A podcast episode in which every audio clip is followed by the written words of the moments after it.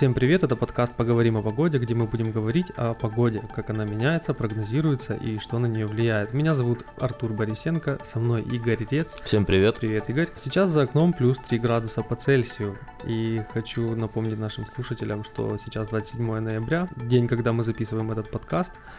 И достаточно тепло, да, Игорь? Да. Да, можем, кстати, заканчивать на этом наш подкаст. Мы же поговорили о погоде, но на самом деле не все так просто, как может показаться на первый взгляд.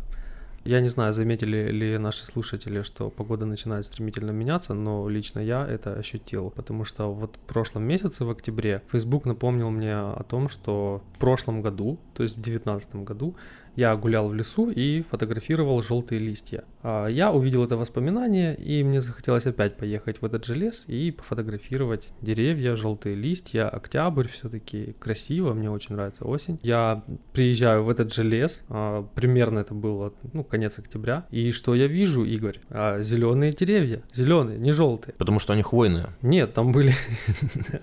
Так вот, Игорь, что случилось с нашей погодой? Что, что вообще происходит? Почему год назад я фотографировал желтые желтые листья, а вот в 2020 году я уже не могу фотографировать желтые листья именно в конце октября. Они, конечно же, пожелтели, никуда они не делись, да, то есть мы уже видим, сейчас уже, слава богу, конец ноября, они, конечно же, пожелтели, снег уже успел выпасть, и первые морозы уже были. Все окей, но Почему не что-то не так со сроками, тебе не кажется? Знаешь, я э, как человек, который привык в последнее время познавать мир э, исключительно через новости, я эти глобальные изменения наблюдаю вот по региональным новостям. Например, э, буквально сегодня новость выходилась, подхватили ее тоже центральные СМИ, в региональных СМИ она была вчера, угу. о том, что в Херсонской области мужчине ампутировали ноги после укуса паука. Понятное дело, что паук укусил его еще летом, это было длинный период период у него лечения, вот, и в конце некроз и ампутация ног, потому что Паук mm-hmm. этот, оказывается, это был и иммигрант, скажем так, из более теплых краев, который у нас обосновался последний год. И вот опять-таки в чем суть новостей, когда я после этого открыл, э, просто начал искать об этом пауке, что пишут, и я mm-hmm. обнаружил, что в 2020 году об этом сумчатом пауке э, пишут э, и украинские, и наших ближайших северных соседей средства массовой информации, потому что оказывается, что он довольно-таки э, хорошо так эмигрировал на север, и вот эта вот история, которую я узнал совершенно случайно сегодня, на самом деле они писали и летом, и предупреждали об этом пауке ближе к востоку Украины. В конце весны э, сообщения были. То есть то, что климат меняется, не только с той стороны, что нам стало не так уютно и не хватает снега, но и вот в таких довольно тревожных проявлениях. Да, знаешь, я вот очень сильно люблю тепло, и прошлой зимой 2019 года я всего лишь два раза одевал зимние ботинки, и меня это, конечно, не могло не радовать, потому что я люблю, когда не нужно одевать на себя много одежды и гулять как-то там более легко передвигаться. А, но, тем не менее, да, ты, ты прав насчет того, что тревожные последствия также имеют место быть из-за того, что климат меняется. А вообще, Игорь, я тоже нашел кое-какую информацию по поводу погоды по поводу климата. И по данным сайта Bloomberg Green, 2019 год стал одним из самых жарких за всю историю измерения погоды. В целом, погода и средняя температура изменилась всего лишь на 1 градус выше, то есть плюс 1 градус э, э, от средней температуры. На самом деле это не тот фактор, который будет решающим при выборе одежды. Ну, подумаешь, 1 градус разницы кого это может напугать. То есть ничего как бы глобально в нашей жизни не меняется. Там мы одеваем ту же курточку, те же ботинки, кроссовки и так далее. Но в конечном итоге такие показатели изменения температуры имеют не очень утешительные последствия для планеты. То есть э, помнишь, Игорь, пылевые бури э, весной 2020 года? Да, да. Засуха, э, аграрии не получили тот урожай, на который рассчитывали. В Одесской области вообще около 80-70% урожая погорело. Данные Bloomberg ты вспомнил. Я читал сейчас э, статью, переведенную из журнала Science, о том, как э, в Азии обеспокоились проблемой Монголии. Монгольской пустыни. Там э, аномальная жара, и выводы касаются не того, что конкретно вот происходит аномальная жара, о том, что эта жара имеет цепной и разрушительный характер. То есть э, в чем суть? Ученые э, проанализировали изменения климата в пустынях Монголии за последние 260 лет. А как они это сделали? Они нашли древние реликтовые деревья и по годичным кольцам на этих деревьях они определяли, какой год был засушливый, а какой угу. год был не засушливый. Ну, то есть, соответственно, в засушливый год дерево как бы меньше обрастает корой, оно у него более плотное, и, соответственно, по кольцам можно определить, когда дерево было тяжело пережить год, а когда достаточно легко.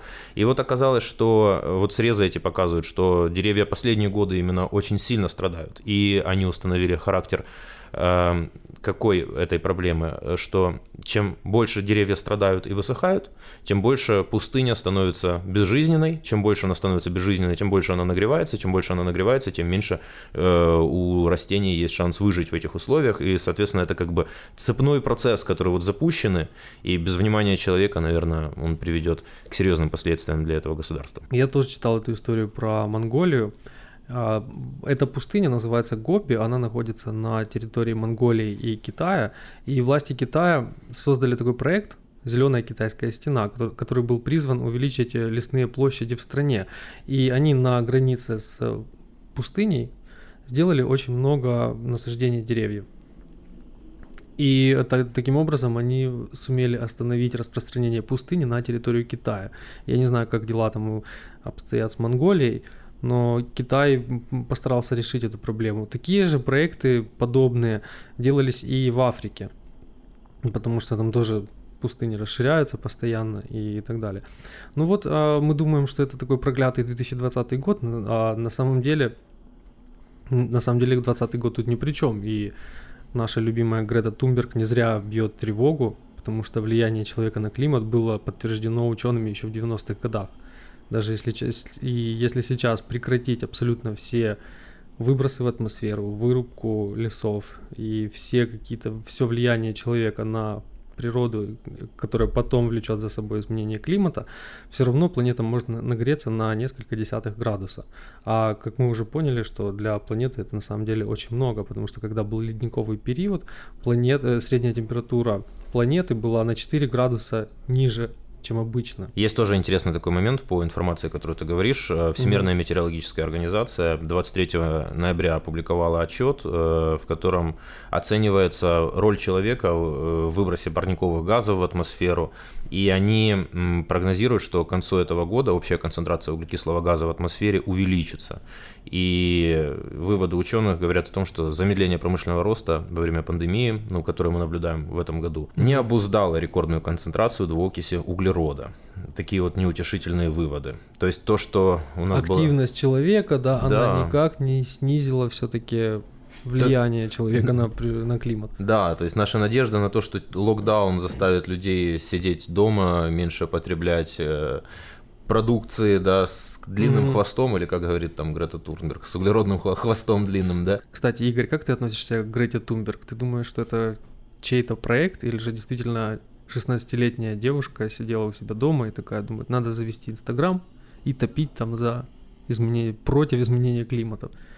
Ну, я думаю, мне кажется, Грета Тунберг это такая рок-звезда, скажем так. То есть, э, если вспомнить там э, рок-звезд прошлого, мы mm-hmm. знаем, что это у них были образы бунтарей, но за ними стояли э, серьезные продюсеры, которые преследовали какие-то интересы. И здесь можно провести параллель, да, э, с тем, как вот в Украине в последнее время много появляется интересных материалов, да, о том, что у нас там будет с нашими аграриями, mm-hmm. что будет с тем. То есть, если люди, мы знаем, что эти, ну, люди, которые потребляют эту информацию, они все равно не, не станут заниматься земледелием, и для них э, проблемы э, аграриев, может быть, далекие, но в целом общая образованность людей позволяет более сознательно относиться к проблеме. Это как вот когда-то были, а, когда-то давно, там, в начале 20 века были разговоры о трудовой культуре. Ну, когда говорили, что, ну, сравнивали там советских рабочих, немецких рабочих, и говорили, что вот немецкий рабочий работает, потому что у него есть трудовая культура, и он сам, у него внутренняя дисциплина есть. Угу. И вот э, нашему рабочему ему не нужно там, грубо говоря, руки рубать за воровство, а ему нужно прививать вот эту трудовую культуру. То есть мне кажется, что,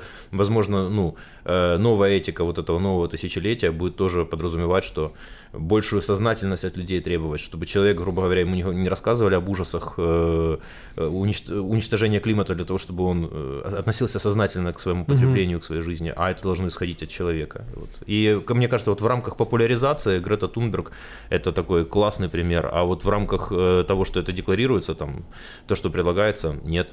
На самом деле я очень люблю Грету, вообще бубочка. Ты только что вспомнил аграрную сферу, Это одна из тех, из первых сфер, которые пострадали от изменения климата, и такая динамика продолжится. Как говорят аналитики, аграрный бизнес будет постоянно меняться, подходы к выращиванию культур, которые мы, которые мы привыкли выращивать на нашей земле, будут меняться, будут меняться также и технологии, и все, все вообще, все, что с этим связано, а соответственно и будут меняться и подходы к, к еде, наверное, да, если привычки наши э, привычки, пищевые. Да, то есть если меняется большой бизнес, и он в любом случае так или иначе будет влиять на жизнедеятельность э, нас, простых людей. Нам надо будет привыкать есть бананы по утрам. Бананы выращенные или, быть, на подоконнике. Искусственную еду, да. Э, ну, наверное, в, об этом мы подробнее поговорим в следующих выпусках, когда к нам придут да. люди, специалисты в поедании насекомых. Да, мы обязательно в гости пригласим аграриев и с ними пообщаемся. Игорь, смотри, э, уже минут 10 мы говорим о том, как меняется погода, вместе климат и как это влияет на людей, на бизнес, на планету в целом. Э, и все это как-то в плохом ключе. Может быть, есть что-то в этом хорошее, может, мы можем что-то изменить, э, кроме того, чтобы меньше использовать пластика в нашей жизни. Может быть, есть и что-то еще, какие-то технологии? Ну, на самом деле, я тоже пытался понять вообще, что может быть позитивного, чтобы это не выглядело как какая-то страшилка. Mm-hmm. И э, вот, например, что конкретно интересного вот в связи с этим потеплением, хорошего, я вот в последнее время видел в СМИ, да. Ну, конечно, это есть некоторые оптимистичные прогнозы, что в Украине изменится земледелия в плане того, что мы там начнем выращивать какие-то супердоходные продукты типа миндального ореха, но это все оспаривается, это все разговоры. Ну и, конечно, вот если, допустим, говорить там о Грете Тунберг и о том, что там в Украине в контексте этого всего может применяться, то это, наверное, вот опять-таки Украина не последнее место занимает в рейтингах тоже по зеленой энергетике, потому что у нас достаточно это все активно развивается. Солнечная энергия, ветряки. Да. Вот на данный момент самое слабое звено зеленой энергетики это то, что она достаточно дорогая. И развивать ее сложно за счет того, что это очень наукоемкий процесс. Но нужно, да. Но, как говорят, нужно, и мы неизбежно к этому придем. Мы знаем, что вот в Африке, например, там в Сахаре рассматривают варианты солнечных концентраторов. То есть угу. у нас э, стоят вот как солнечные батареи, именно которые преобразуют, преобразуют солнечный свет да, угу. в электрический ток. А есть варианты разные, например, когда может быть установлено большое, условно говоря, изогнутое зеркало, и это зеркало будет направляться на паровую турбину, и эта турбина будет крутиться и вырабатывать электричество. Ну, на данный момент же у нас зеленая энергетика не занимает доминирующие позиции. Ключевой объем это атомная и тепловая энергия. Да, пока что да, но мир меняется, посмотрим, что будет дальше с энергетикой, с, энерги- с энергетическим рынком вообще. А, не так давно я был на юге Херсонской области, мы искали там розовое озеро. Чтобы сфотографироваться в Инстаграме на его фоне, потому что это да, то самое знаменитое есть, э, розовое озеро. Розовое озеро, но мы искали другое. Есть одно розовое озеро на Арабатской стрелке, а есть другое, которое чуть-чуть глубже находится туда, там, в Херсонской области. Вот. В общем, мы туда заехали, и я видел очень-очень много этих ветряков, о которых ты говорил только что. Это было очень красиво. Я не знал, что они такие огромные. Они реально огромные, знаешь, такие вот я не знаю, даже я боюсь предположить, сколько метров. Ну, знаешь, вот это вот чувство, когда ты приходишь там под родину мать, смотришь на нее, да, и она такая вот стоит огромная, там смотрит на тебя. То же самое, в принципе, было и с этими ветряками, но они, наверное, еще больше были, чем родина мать. А родина мать, по-моему, там около 102 метров, что-то такое, или там. Да, да, или 90, по-моему, она чуть-чуть ниже вот этой вот звеныти у... В лавре. Да, да, да, да. Да, да, да. А ты знаешь эту историю, почему она ниже, да? Ну, потому что решили, чтобы меч креста не был выше.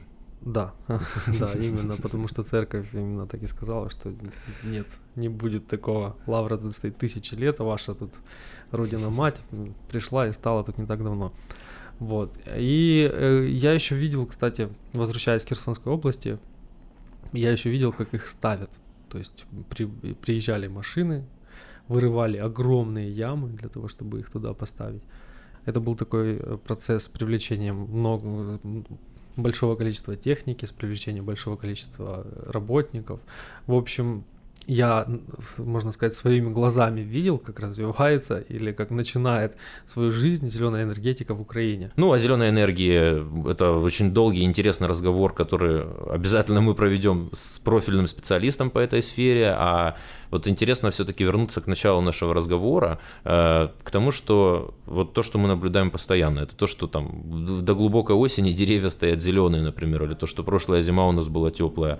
И вот э, если посмотреть э, прогнозы синоптиков, есть ли вот информация, что они вообще планировали на эту осень? То есть это было предсказано учеными, или мы опять э, попали в, в неожиданные для себя условия? В непредсказуемость. На самом деле украинская ученая, кандидат географических наук Вера Балабух, она говорила, что осень 2020 года будет теплой и сухой, а средняя за сезон температура воздуха осенью может быть на 1-2 градуса выше, чем наблюдалось в начале этого века.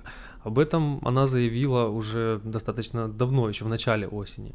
А, в целом тенденция потепления, наблюдаемая на нашей планете, целом тенденции потепления, наблюдаемые на нашей планете, были характерны для этого года. У нас была аномально теплая зима, весна, лето. Также мы понимаем, что оно было у нас чрезвычайно теплое. Ожидается, что осень будет исключительно Ожидается, что осень будет исключением. Она будет теплой и сухой. Средняя за сезон температура воздуха осенью может быть на 1-2 градуса выше, чем наблюдалось в начале этого века. Ну, надо сказать, прогноз э, относительно сбылся, потому что осень действительно была достаточно теплой, и только в конце ноября начались настоящие такие похолодания до минусовой температуры. Кстати, Игорь, что еще говорит Вера Балабух? Эта засуха у нас сейчас уже есть, она в дальнейшем будет продолжаться, и, соответственно, будет усиливаться пожарная опасность. Да, вспомним вот Это то, что мы наши... весной наблюдали да. в Чернобыле, в Луганской Луганск, области. В Луганской области, да. И вот, как говорит украинский, украинская ученая, такая тенденция будет продолжаться. Меня больше тревожит мысль, знаешь, в этом, в этом ключе. То есть, если наши ученые говорят о том, что тенденция э, к тому, что, э, грубо говоря, у нас очень сухой климат, она продолжится и будет продолжаться лесные пожары, то почему-то вспоминается вот то, что я читал, э, перевод статьи журнала Science о том, что в Монголии цепная реакция в связи с их пустынями, о том, что пустыня сухая, деревья высыхают, высохшие деревья заставляют пустыню высыхать еще сильнее, и грубо говоря, не запустится ли такая же цепь событий у нас, и не начнут ли из года в год синоптики предсказывать нам все более сухое-сухое климат. И тут вспоминаются вот эти, знаешь, карты, которые э, публиковали профильные угу. аграрные издания, где э, степная зона Украины движется на север. И по этим картам, вот в этом году видел, была большая аналитика, а, когда по этим картам э, вот Киевская э, область, которая находилась раньше э, в лесостепной зоне, теперь она уже переходит в степную зону, а Полесье, да. которая лесная зона, уже лесостепью становится. То есть практически лесная зона, если раньше лесная зона занимала треть страны, то сейчас она занимает буквально узкую полоску на границе с Беларусью. То есть получается средняя температура планеты, она изменилась всего лишь на 1 градус, а этот один градус повлек за собой то, что климатические зоны перемещаются на 100 километров севернее, да? Или да, каждый градус на 100, на 100 километров э, продвигает степь, по-моему, так, да? Ну, это немало, 100 километров, да? Ну да, если, если эта тенденция будет продолжаться, при том, если она действительно будет иметь цепной характер, то есть если действительно у нас на юге будет становиться все суше, а это будет приводить к тому, что э, растительность будет уменьшаться, то мы рискуем, что у нас и пустыня появится. Вполне возможно. Не хотелось бы жить в пустыне, да? Конечно. Мы С бы пауками. мерзли по ночам. Да. Жарко было бы днем. Вы нас бы жили тут скорпионы. Да. Представляешь, как в офисе тяжело было бы находиться со скорпионами? Какая токсичная атмосфера. Я не очень люблю скорпионов, знаешь, по знаку зодиака. Да, их тут еще, и, еще и живые, прикинь. Ну, будем подводить итог. Э, как мы видим, проблема климата есть, э, проблема глобального потепления есть, и эта проблема, вот сейчас я думаю, что мы просто посветили на призму и увидели, как много разных, э, как, какой, какой большой спектр у этой проблемы. И я думаю, что в следующих выпусках мы обязательно будем говорить с профильными специалистами, чтобы конкретно разбираться, как глобальное потепление влияет на а, агропромышленный сектор, как оно влияет на промышленность, какие вызовы становятся перед энергетикой. И я думаю, что специалисты в этих сферах э, расскажут нам очень много интересного, потому что, насколько я знаю, а этой проблемой сейчас очень озабочены специалисты, и они ее принимают активно во внимание, когда разрабатывают свои стратегии. И об этих стратегиях мы поговорим в будущих выпусках. Спасибо большое, что нас слушали. С вами был Игорь Рец и Артур Борисенко. Всем приятной погоды. До скорых встреч.